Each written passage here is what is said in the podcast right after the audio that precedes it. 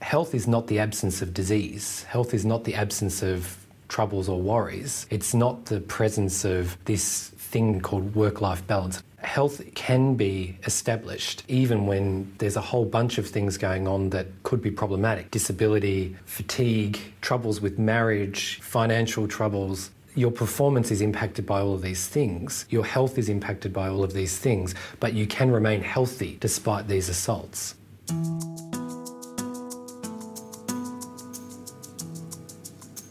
This is Pomegranate, the CPD podcast of the Royal Australasian College of Physicians. In the past four weeks, how often did you feel hopeless? Did it ever feel like everything was an effort, or you were tired out for no good reason? You may recognise these questions from the K10 scale, a measure of psychological distress. Many health professionals use it with patients, but how would you answer those questions for yourself? This month, we're looking at the issues surrounding doctors' own health, both mental and physical. Using the K10, a recent Australian study found that doctors report substantially higher rates of distress than the general population. Those in the most distress also reported hazardous use of alcohol, which, along with drug problems, is the top cause of referral to medical boards. The Doctors' Health Advisory Service was created in 1981 to offer confidential help to practitioners in both Australia and New Zealand.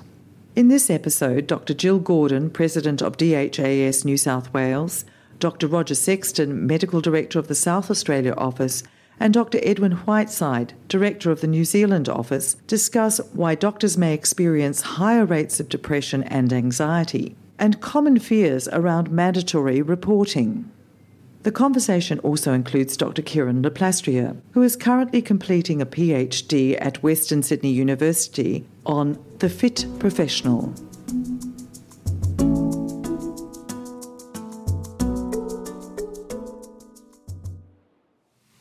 I think the specific aspects that contribute to difficulties for physicians in relation to their mental health are those that we frequently completely fail to acknowledge, and that is that from an existential point of view, we literally do deal with life and death.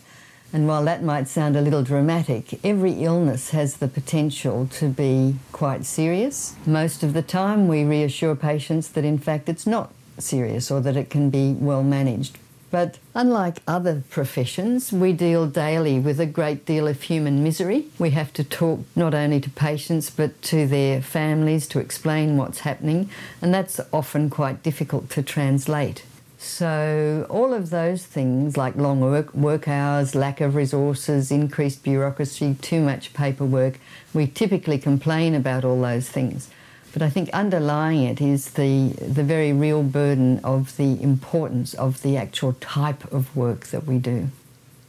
My name is Jill Gordon, and I come from a background of general practice, but I now work exclusively in the area of psychological medicine. I have a long background history of working in medical education, so it's been a good opportunity to observe evolving doctors and the kinds of stresses and pressures that medical students and junior doctors and older and retired doctors experience. We have reports of suicide, of course, and all jurisdictions and states have those issues, and I think they must be regarded as a sentinel event which triggers real change and not just collateral damage or people falling by the wayside. We just can't let those things go by without looking at the root causes and taking steps to realise that uh, medicine's not easy and that people come into medicine with many qualities, but it can certainly do good and bad things to us, and we need to respond. My name is Roger Sexton. Well, my background is as a rural general practitioner, being the past chair of the Medical Board of South Australia, and I'm currently serving on the Claims Committee and as a board director of MIGA, the medical indemnity provider, and I'm currently the medical director of Doctors Health SA. This is Dr. Edwin Whiteside. I'm an occupational physician based in Wellington, New Zealand. I've been the director of the New Zealand Doctors Health Advisory Service in the last 20 years. I think doctors are now rushing around, getting increasingly busy, the demands of their work, demands of the home. There needs to be a much more organised system of caring for our colleagues rather than just saying one colleague should care for another because there are those time constraints among other reasons why it's more difficult. So, my name is Kieran Le Plastrier, and I'm currently a trainee with the College of Psychiatrists. And a few years back, started a PhD with the University of Western Sydney, where I'm more and more interested in what the clinical encounter between a patient and a doctor might tell us about how the health system is operating at large. A fit doctor is, to some degree, a doctor who has taken on board a whole range of advice that a college or a colleague or their medical training may have given them. Get a GP, manage your stress appropriately, learn to plan effectively, always maintain a good clinical professional development. All these things are actually important, but in and of themselves don't motivate people to do anything because it's not coming from within. It's not the level at which meaning making is made in that doctor. They see it, they see it as important, but it's got to mean something to them in order for behaviour to change. If your health is linked to your performance, and there's something satisfying in the work that you're doing which is materially linked to patient outcomes. We're starting to see the link up between what might be considered some ephemera on the edges of, you know, who cares whether a doctor's really satisfied or not. We actually see that that has an impact in the health system that's really important because it may actually be adversely affecting patients' health.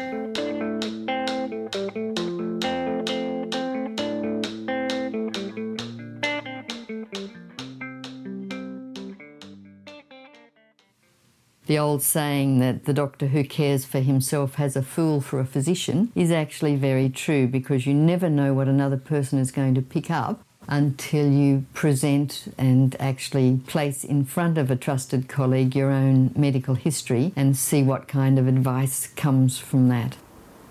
Most doctors have a financial advisor of some sort, an accountant. They might have a number of other support, but generally they may not have a, a, medical advisor, a GP, a doctor who they can bounce ideas off, and someone who says, Look, you're overdue for this, you're overdue for that. So they're quite receptive to the idea of having a medical advisor as part of their team, so that's a very strong message that uh, resonates with them.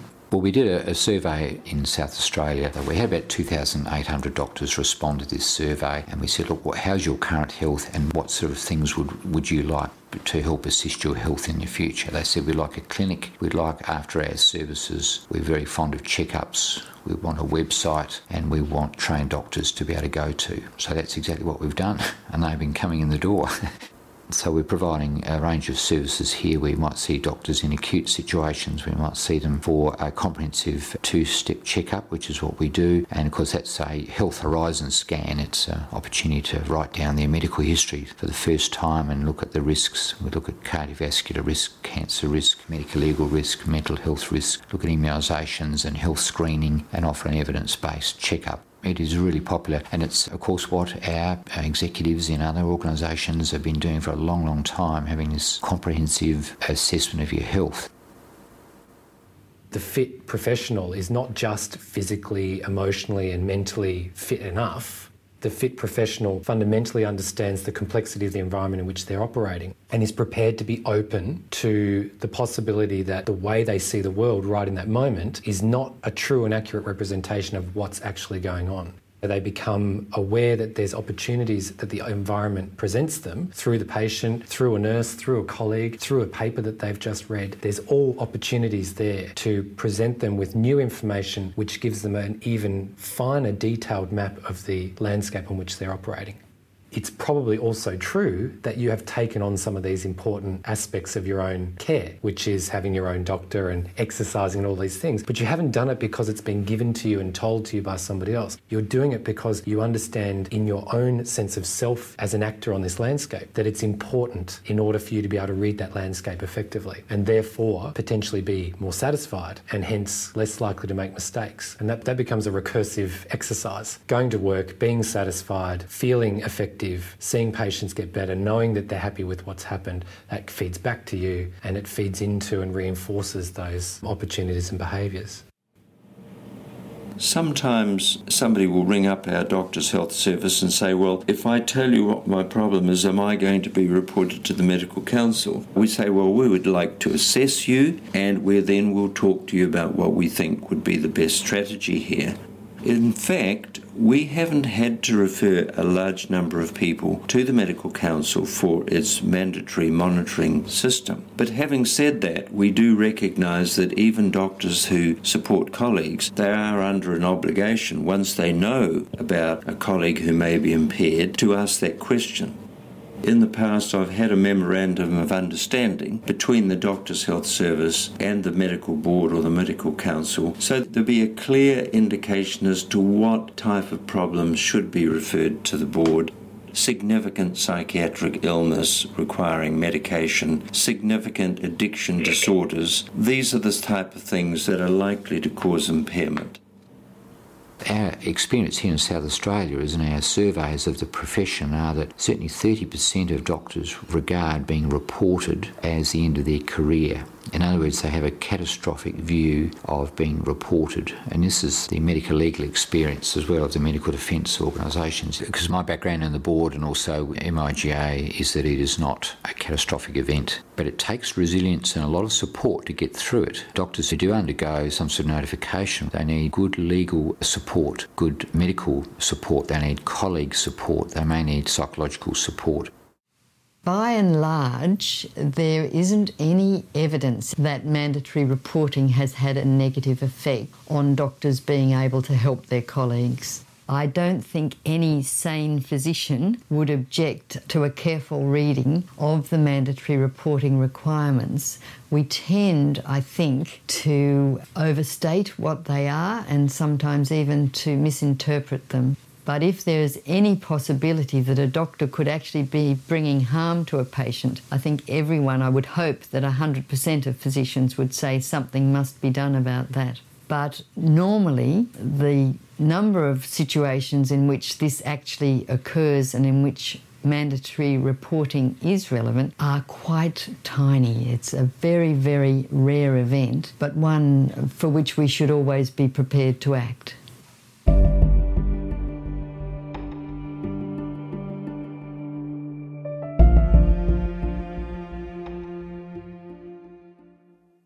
One thing I would really like to see is that the physician in a hospital department or within a specialty practice makes a special effort to follow the very basic rule that we've put on a website that we created for junior doctors, and it's called the Are You OK website. And it's been demonstrated that that simple question can make a big difference. I had recently a call from a specialty supervisor worried about a registrar who I was able to contact. And when I found out from the registrar some of the pressures that he was under, that was personal pressures and some tragedies in his life, with his permission, I relayed them back to his supervisor, who was astounded and ashamed and embarrassed that he himself hadn't actually found out what was happening in that young person's life. If he had asked, Are you okay? and really genuinely asked that question, I'm sure that young man would have told him just as easily as he told me. And it made a dramatic difference to the relationship, not only between the supervisor and the registrar, but in the registrar's ability to cope with the rest of that term.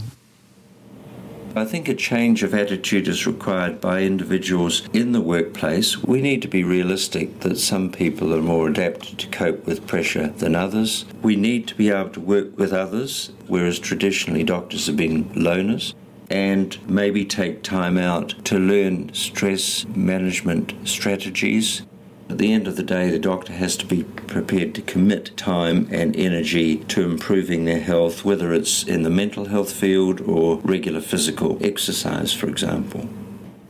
I think it's observing people over time, having contact with colleagues, and making sure you just ask after them to take notice of the subtle signs, the, the absenteeism, presenteeism, the, uh, the risk taking, the withdrawal, the lack of attention to detail, lack of thoroughness, lack of caring. If those symptoms are persistent, then clearly a problem is developing. It has been demonstrated that there are five important steps that everybody should commit to memory and know about helping a friend. And if you're worried, the first rule is that you must not ignore the situation. You should actively approach the person and ask if you can help them. The second thing to remember is that you should be listening non judgmentally to what they say so that they know that they've been heard. That you should then provide emotional support and any information that you think might be of help to them in whatever that problem might be. You should always encourage them to seek professional help. That'll often be from a psychiatrist or a drug and alcohol expert, but from whatever quarter seems appropriate. Sometimes it might be from the Medical Defence Union or from the medical board and you should encourage them to enlist any other supports that they have because people in difficulties often isolate themselves. There are five steps that have actually been empirically tested and shown to be related to more positive outcomes.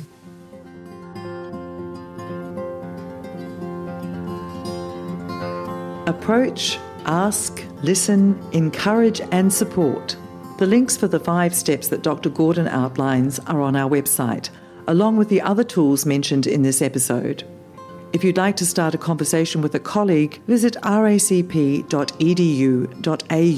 forward slash POMCAST for more resources.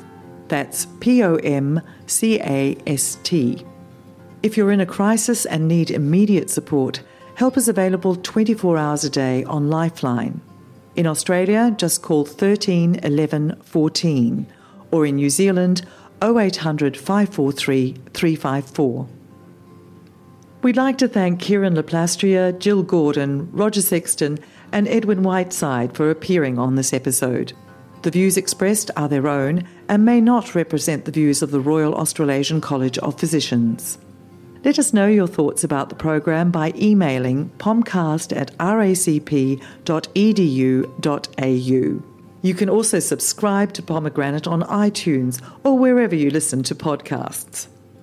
Pomegranate comes to you from the Learning Support Unit at the Royal Australasian College of Physicians. The program is presented by Camille Merchep.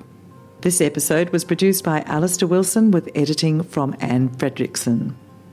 Next month, we'll be partnering with IMJ to bring you a conversation with Dr. Peter Collignon, author of an upcoming article on antibiotic resistance a prevailing view of a lot in the profession is well, unless we get new antibiotics, we're all doomed. I don't actually share that same pessimistic view because my view is that if we can do the two fundamental things that drive antibiotic resistance, we can make a difference with what we've got now. We hope you can join us.